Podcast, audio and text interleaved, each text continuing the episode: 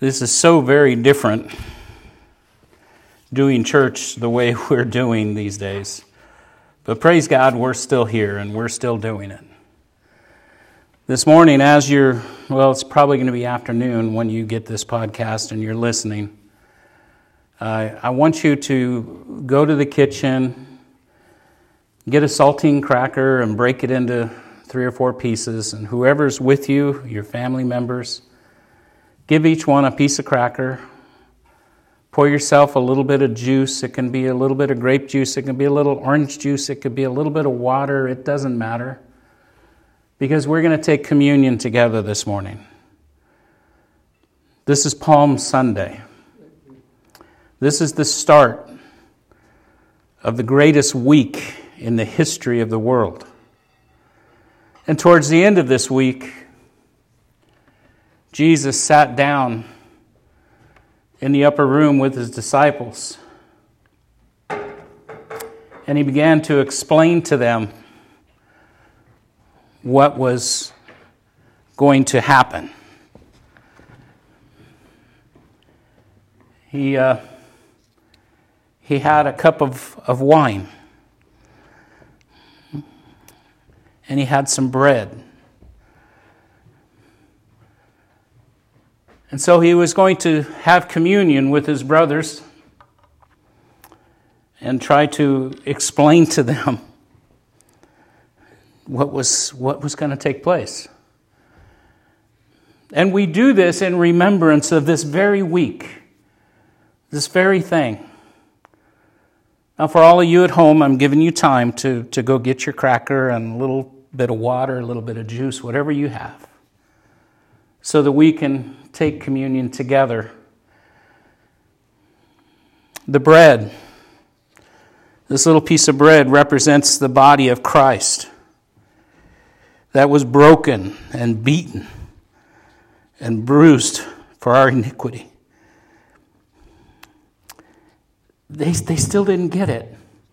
And I understand it. I mean, imagine, you know, there's just a few of us here, and then hey guys, this, this coming weekend they're going to kill me.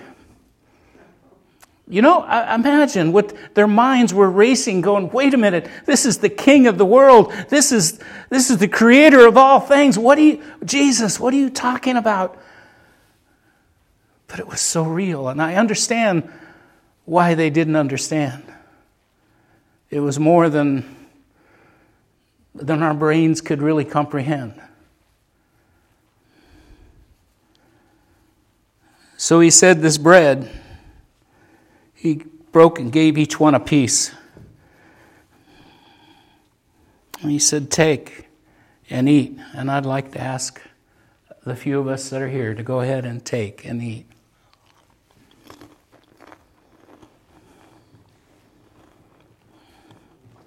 And you at home, I hope that you did.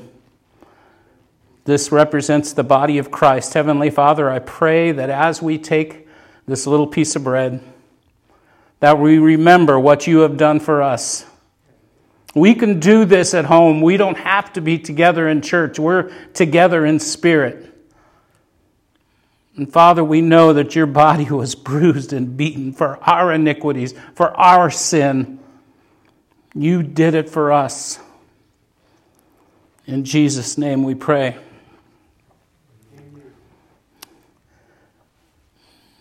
Then he passed around a cup of, of wine and whatever you have at home. It doesn't matter what it is, it could be just a little bit of water standing at the kitchen sink. It's, the, it's remembering is what's important. It's not what the flavor is of the juice that you're drinking. It's remembering that this represents the blood of Christ that was shed on the cross for a guy like me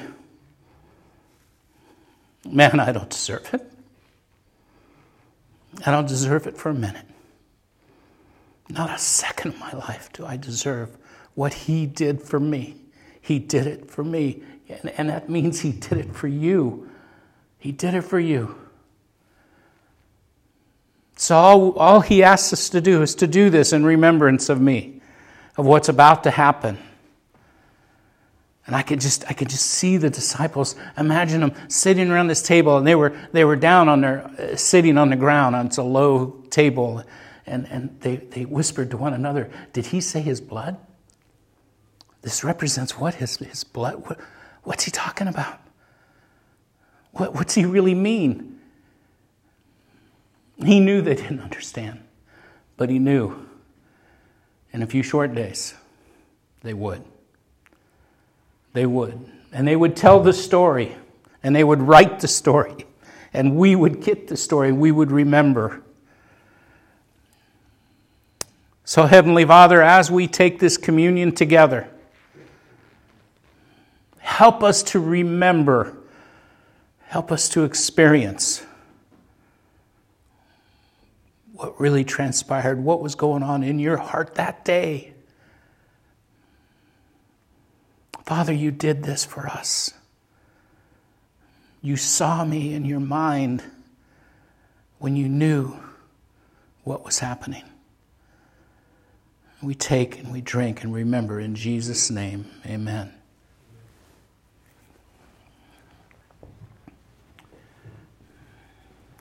So, I hope all of you at home did that together with us because it's important.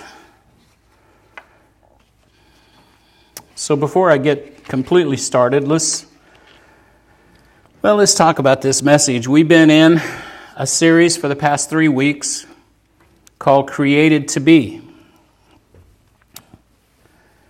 Created to be. To become a follower is this week's message.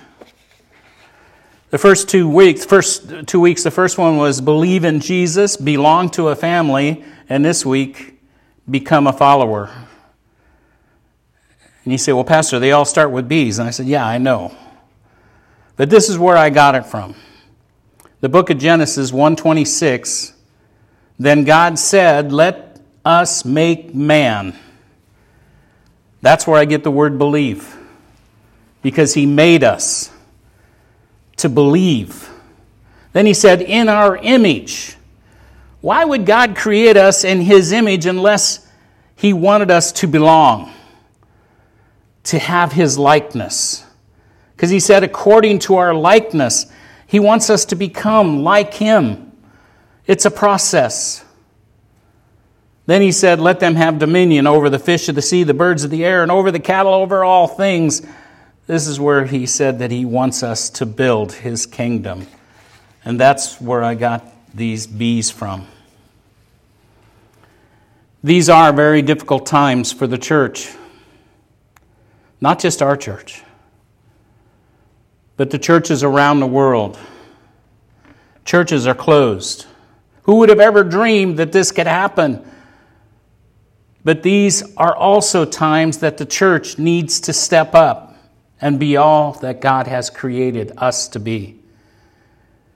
We need to stay connected with one another. We need to call people that we know. Be encouragers. Each one of us is called to be an encourager. And maybe you're the one who needs encouragement. Please reach out, call someone. You can call me. I promise I will do my best to respond. But here's some of what we are doing at the church. We've purchased a video camera. We're hoping before Easter that we'll be able to live stream or at least pre record worship services that we can send out online so that you all can be a part of the church service. Even those who aren't part of our church, it's, it's going to be a wonderful thing. We have a few people in our church that do not have internet capabilities to watch these services, and here's my plan.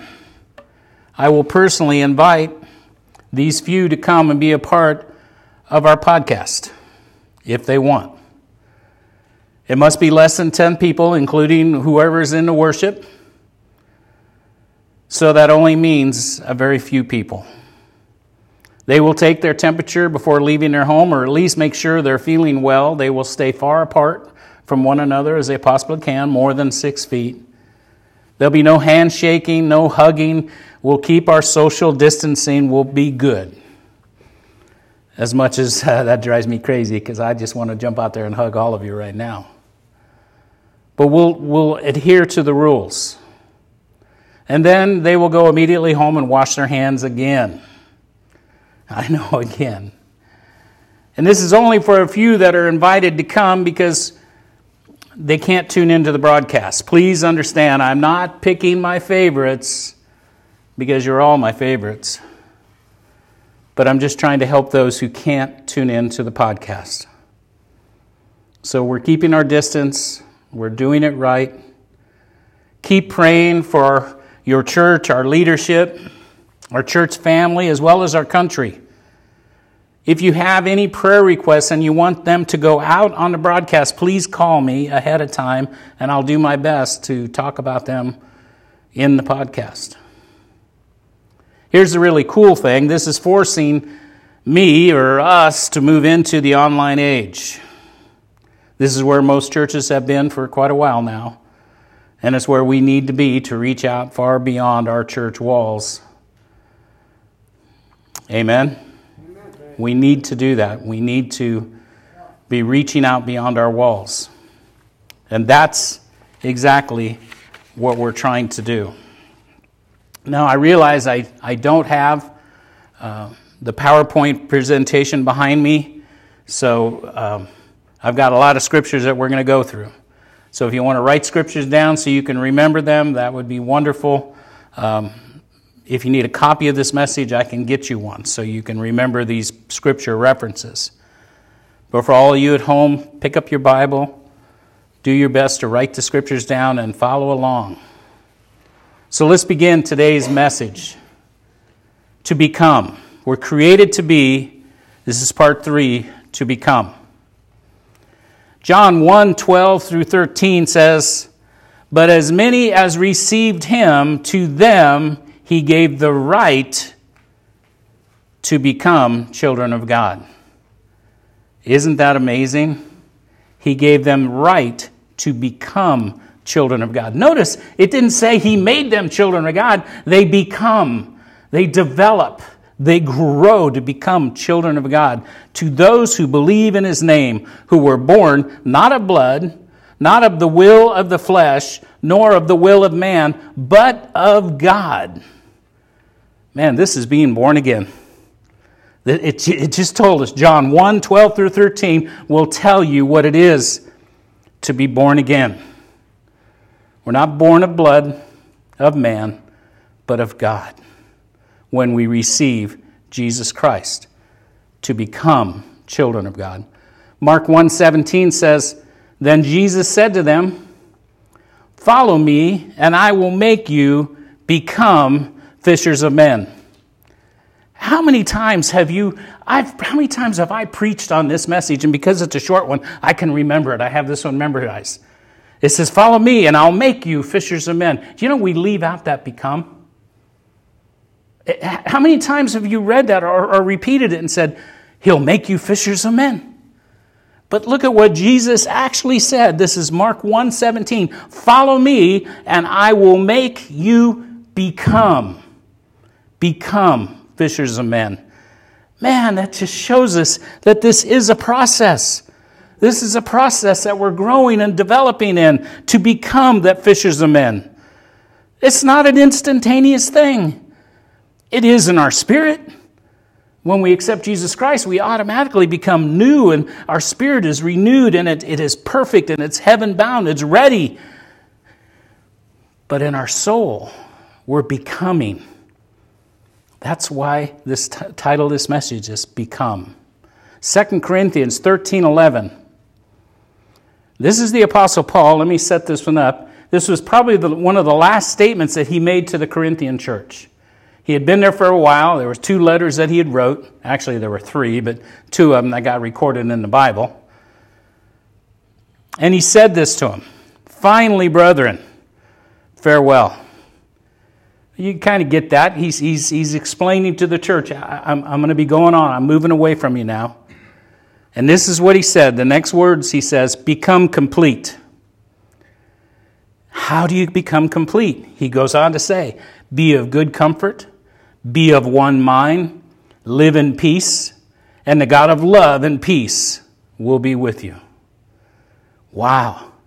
The Apostle Paul was telling the Corinthian church, and he was telling us, the little Tuolumne Community Baptist Church right here, he was telling us, become complete by being of good comfort, being of one mind, to live in peace, and the God of love, the God of love and peace will be with you.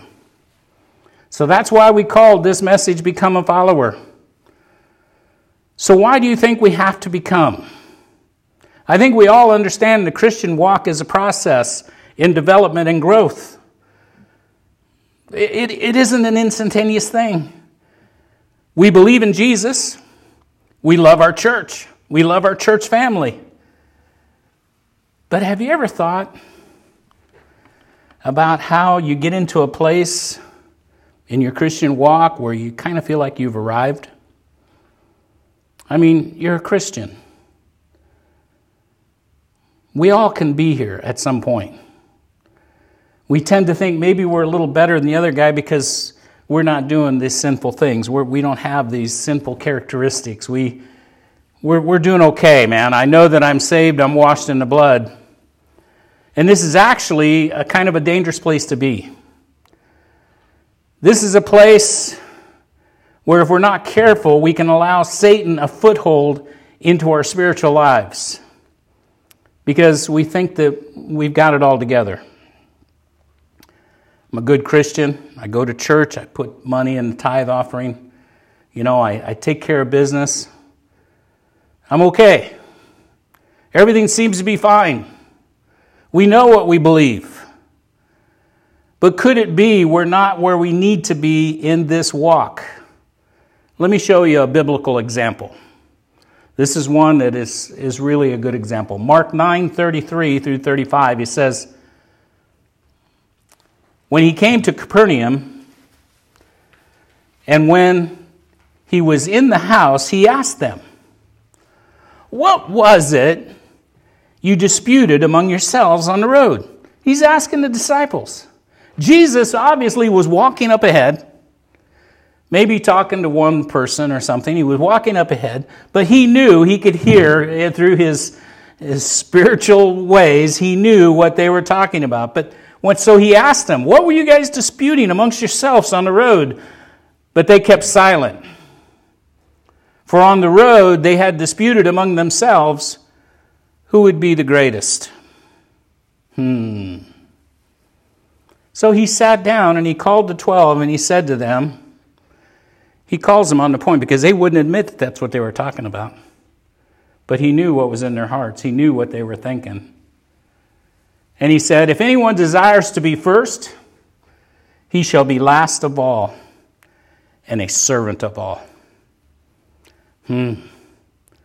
See, that's where we're supposed to be. We get to our so high and mighty that we think, well, it's somebody else's job to make that phone call. It's somebody else's job to take care of business. It's somebody else's job. No, no, could it be your job? Some churches would go along saying, well, who's going to be the next pastor? We all know Pastor George is getting old. He is, he's getting old. What about this one? This, this could happen in our little church. I've been here longer than Pastor Jim. I should be teaching adult Sunday school. I mean, just because he's Pastor George's friend, he gets to teach adult Sunday school? Who does, they, who does everybody think it is? These are things that go through our minds. Shouldn't I get more credit for making the decision to get a camera to broadcast services? I'm one of the elders. Shouldn't I get credit for that? Pastor George took all the credit for that. You see how easily? This is kind of where the disciples were at. They were saying, Who's going to be the greatest? Who's going to be the one next to Jesus all the time? Here's my first point we are all born self centered. All of us. We're all born in sin and self centered. You ever known a baby that wasn't self centered? It'll cry in the middle of the night and say, Feed me. Now, when your 42 year old husband cries in the middle of the night and says, Make me a sandwich, you need to kick him out of bed. Tell him to go make his own. But we're all born self centered. That's a natural physical response in our bodies that we are born self centered. And it continues to creep into our bodies. Be honest. All your life, it's always been about you. Oh, oh, okay. Everybody in the podcast, calm down. I'll, I'll change that. All my life, it's been about me. I'll put it on me. You guys are innocent. It's always been about me. It's a battle for me. And I'm telling you the truth, especially in ministry. Constantly, when I pray about the church, I have to remember it's not about me. It's not about the things I desire. It's got to be about Him. And it's got to be about you. It's not about my desire to see things go the way I want to see them go. And, and I struggle with that because as a pastor, I want to see things happen a certain way. I want to see it go a certain way. But it's never, ever, ever, or should be about me. It always has to be about Jesus. As a, as a younger pastor, I've gotten over this mostly now. I say mostly. Um, you, you guys know that I don't have a college degree. I don't have a, a master's degree in divinity. Uh, I didn't go to the Southern Baptist Bible College. I, I, didn't. I studied somewhat under Northern California Bible College, but I never got a degree. I was lucky to get a high school diploma because I got through high school nearly illiterate. And so when I planted a church and I, I began, began to overcome all these obstacles because I knew that God had a calling on my life. It was evident. It had been there since I was a child. I knew that I was called to preach the gospel of Jesus Christ. I knew it. But it was hard to gain any recognition because I wasted 35 years of my life living in the world instead of going to college. That I wasted a lot of time. And so I planted a church and I wanted, I wanted recognition like, like my mentor, Pastor Craig. What an awesome man he is of, of Christian Heights Assembly of God. He is a phenomenal man. He's my mentor and I love him. But I have you ever been in a place where all you wanted your father to say, Good job? You just wanted that pat on the back saying, Good job. And I remember struggling with this. All I would like is to hear it from Pastor Craig saying, Good job, you followed my example. I used to watch him, how he walked, how he talked, everything he'd say. What he preached on Wednesday night service, I would take out to the motocross track and preach the very thing, same thing he was preaching on Wednesday night on Sunday morning out at the track. Because I, I copied him, I, I, he, he molded me. And yet, when I left, it seemed like we left on uncertain terms. Maybe he really wanted me to stay. I don't know. But it was something inside of me that I've always been a battle to say, hey, it's not about me. It's not about what my, my mentor thought of me or what he thought. It's about what Jesus thinks. It's about what he cares about. It's his calling on my life. And I need to not worry about. And then we get into the thing of numbers. When I planted the church, you know, we only had 25 people or so for the longest time. I was like, man, am I only going to have 25 people? And the Holy Spirit would say, well, they're the best darn 25 people you could ever ask for. What's your problem? Well, as, as a pastor, you, you start looking at numbers and, and dollars and, you know, seeing more people come in. And it's not about that. It's about whatever He's called us to be. And I want to be what He's called me to become. And so, yes, I have struggled with this self centeredness that it's not about me, it's all about Him. Let's look at another scripture, Mark 10 35 through 37. I should have told you ahead of time, then you guys could have got there. I can talk for a little bit. This is why I love PowerPoint. Bam, it's right there behind me. I can just keep right on moving. But you know what? We're in no hurry. So turn your Bibles to Mark 35, 37. And listen to these two characters. Then James and John, the sons of Zebedee. You remember the sons of thunder? That's these guys. These guys are something else, man. Brothers in Christ. They came to him, meaning Jesus, capital H there. They came to him saying, Teacher, we want you to do for us whatever we ask. Wow. Wow. It just wows me. We want you, Jesus, to do whatever we ask. Well, I think they probably heard Jesus say some of those things. Whatever you pray, it shall be done. Whatever you ask, it, you shall receive. Of course, maybe they didn't get that it was supposed to be according to His will, to God's will. I'm not sure what they were thinking. They said, We want you to do for us whatever we ask. Then He said to them, What do you want me to do for you, young men?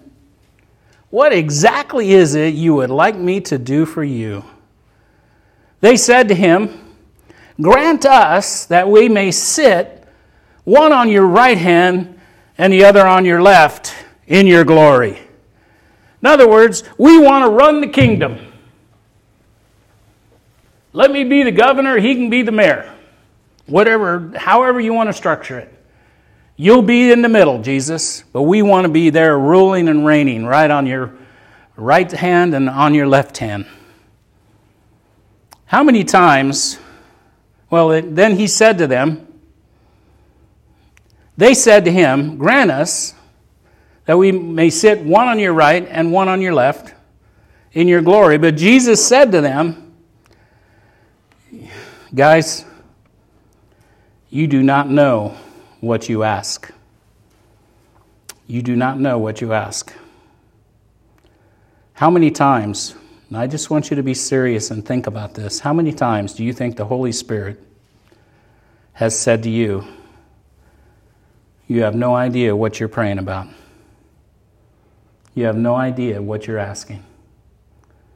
Because you, have, you don't understand. Just like these two precious disciples, the sons of thunder, they didn't understand that the type of kingdom that Jesus was going to set up was a heavenly kingdom. They didn't understand. They thought they were going to rule and reign and pastor the biggest church and, you know, their names would be known everywhere and they had all these things. Well, how many times have you prayed for something and saying, Lord, you got to give this to me, and, and the Holy Spirit could be saying, You have no idea what you're asking. How often are our prayers all about me or us and what we feel we need? Or what we want to happen. And yet it's, it's a prayer that's all about me. I would call that kind of prayer a, a meism prayer. It's all about me. It's all about me. Well, look at this scripture. If you want to turn to one, Matthew 25, 34 and 35.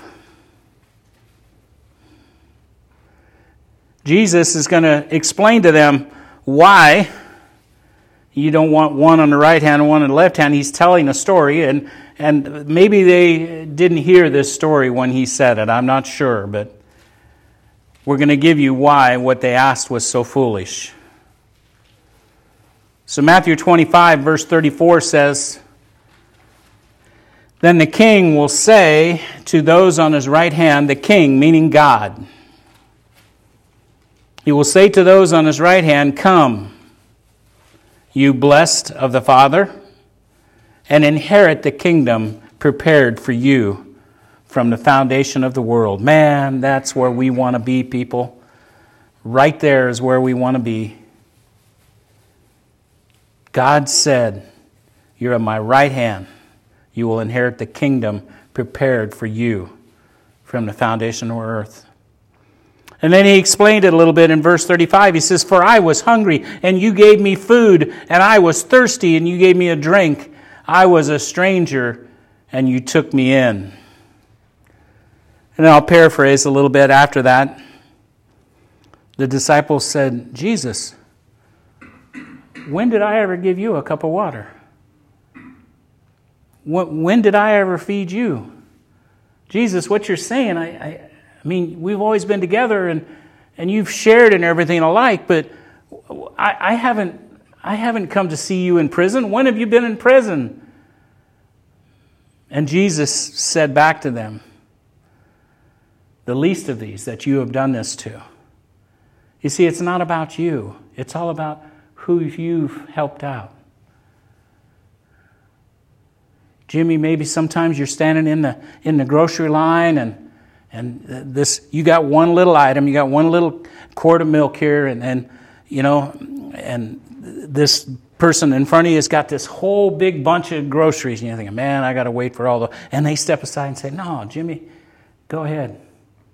That's a blessing, huh? When that happens, that's, that's a blessing because it's not about them.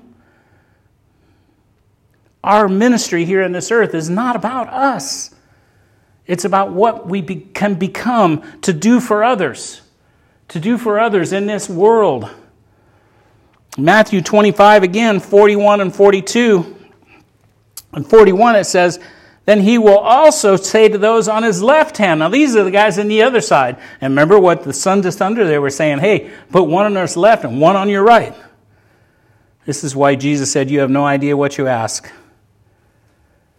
And he, God, will also say to those on his left hand, Depart from me, you cursed, into the everlasting fire prepared for the devil and his angels. This is proof that hell was not prepared for you. Hell was not prepared for you. It was prepared for the devil and his angels. Jesus' own words, right there. He didn't prepare it for you. And he said, But if you don't follow the things that I've told you. He says in 42 For when I was hungry, you gave me no food. When I was thirsty, you gave me no drink.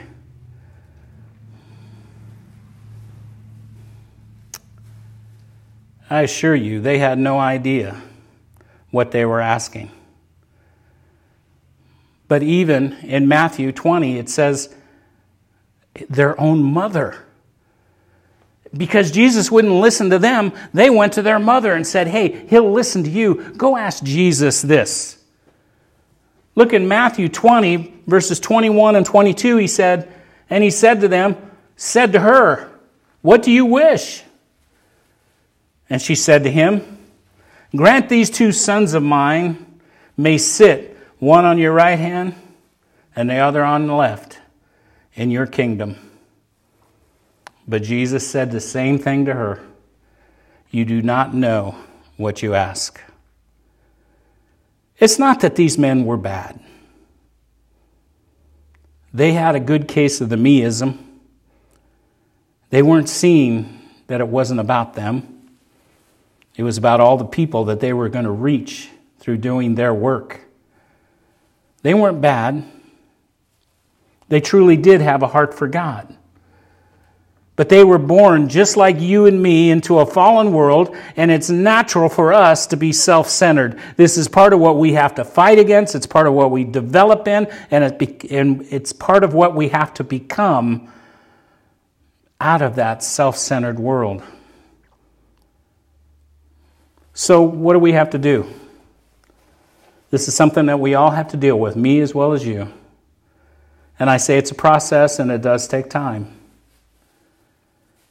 And we're all stuck in this thing called meism. So, point number two when we're born again, we become Christ centered. Instead of self centered, we become Christ centered. Now, understand, we're still human beings. We still live in this body. Our soul, our spirit is saved and it's righteous and it's holy and it's ready for heaven, but we're still fighting the flesh the old flesh that keeps creeping in, and that's what this message is about. So, how do we do this? What does it look like to be Christ centered? I'm going to take you to another scripture, Mark 10. Mark 10, 41 through 45. And when the ten heard it, they began to be greatly displeased at James and John. Okay, let me fill in what's going on here. the other 10, there's 12 disciples. James and John were the one going to Jesus and their mom going to Jesus saying, Hey, can one sit at your right hand? Can one sit at your left hand? Can we be first? Can we be number one? Can we have the biggest church? Can we have the biggest crowds? And the other 10 got upset. Now, who do these guys think they are? Trying to get first in with Jesus. Who do, who do they think they are? So when the ten heard it, they began to get greatly displeased. Verse 42 says, Then Jesus called them to himself and said to them, You know that those who are considered rulers over the Gentiles, they lord over them. And their great ones exercise authority over them. Their police, their government, all the things they do. Yet it shall not be so among you. Whoever desires to become great among you shall be a servant. Oh, really? I have to be a servant? I wanted to be great in the kingdom of God. I wanted to be like one of those TV evangelists, my name on the big screen. I have to be a servant? Yes. He goes on in verse 44, he says, And whoever of you desires to be first shall be a slave to all. You want to be first? Then you be a slave to all. You take care of everybody else. Verse 45 For even the Son of Man, Jesus said, even the Son of Man, me, did not come to be served, but to serve, and to give his life a ransom for many. Jesus said to him, He said, Guys, I didn't come here to be served. I, I didn't come to be served. I came to serve you. Romans 1 1, the Apostle Paul said, it's a really short little scripture. The very first verse it says, A bondservant of Jesus Christ, called to be an apostle, separated to the gospel of God. We see this word bondservant most of us think servant, but it's much more than that. As nouns, the difference between servant and bondservant is that the servant, who is one is hired to perform regular household duties and receives compensation for it. A servant gets paid. A bondservant doesn't. A bondservant is a slave. In some Bibles, the bondservant is an illustration of a Greek word called doulos, which means one who is subservient to do the entire at the disposal of his master. Entirely at the disposal of his master. A slave. Other translations use the word a slave we must become a bondservant of Jesus Christ. We don't, we're not in it for the money. We're not in it for the glory. We're not in it to say how wonderful we are because we showed up here this morning. We're in it to grow and develop and to become more like Christ. John 3 30 and 31, it says, He said, Remember this? John said this. You don't even have to look it up because you, you'll recognize it. Remember, the, John said, He must increase, but I must decrease you remember that? I've heard many sermons on that where this is John, Jesus' cousin, the one they took his head off. John the Baptist. And John the Baptist said this. He said, I must decrease so that he must increase. Do you think, do you think that really meant that John had to die in order for Jesus to get great? No. It meant in the flesh, I have to decrease in me, and Jesus has to increase in me. That's our goal. That's what developing is all about. And I agree with John. I must, he must increase and I must decrease. How I feel, how I think, what I want has to decrease. His will, His plan, His purpose has to increase in my life. He goes on to say in verse 31, he says, He who comes from above is above all. He who is of the earth is earthly and speaks of the earth. He who comes from heaven is above all. He's talking about Jesus, and our job is to become like Jesus. For he knew, this is John 13, sorry, 11 through 17, John 13, 11. It says, For he knew who would betray him. Therefore, he said, You are not all clean. Jesus knew that Judas was going to betray him, and he he's telling the disciples, Hey guys, you're not all clean. So, verse 12 So when he had washed their feet, taken his garments, and sat down again, and said, Do you know what I have done to you? Can you, can you just visualize that? You know, here, when I first uh, became your pastor, and we're going to do it again.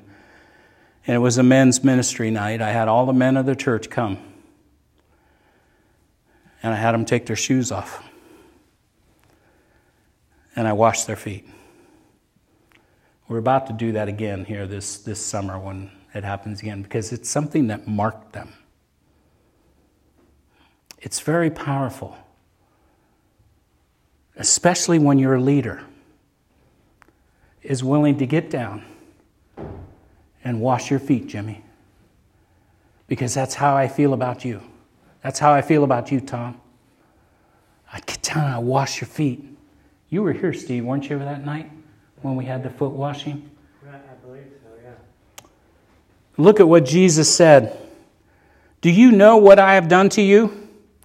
You call me teacher and Lord, and you say, Well, for so I am your teacher, your Lord. This is Jesus talking. If I then, your Lord and teacher, have washed your feet, you also ought to wash one another's feet. You need to take care of your neighbor. You need to take care of people that you see that need taken care of.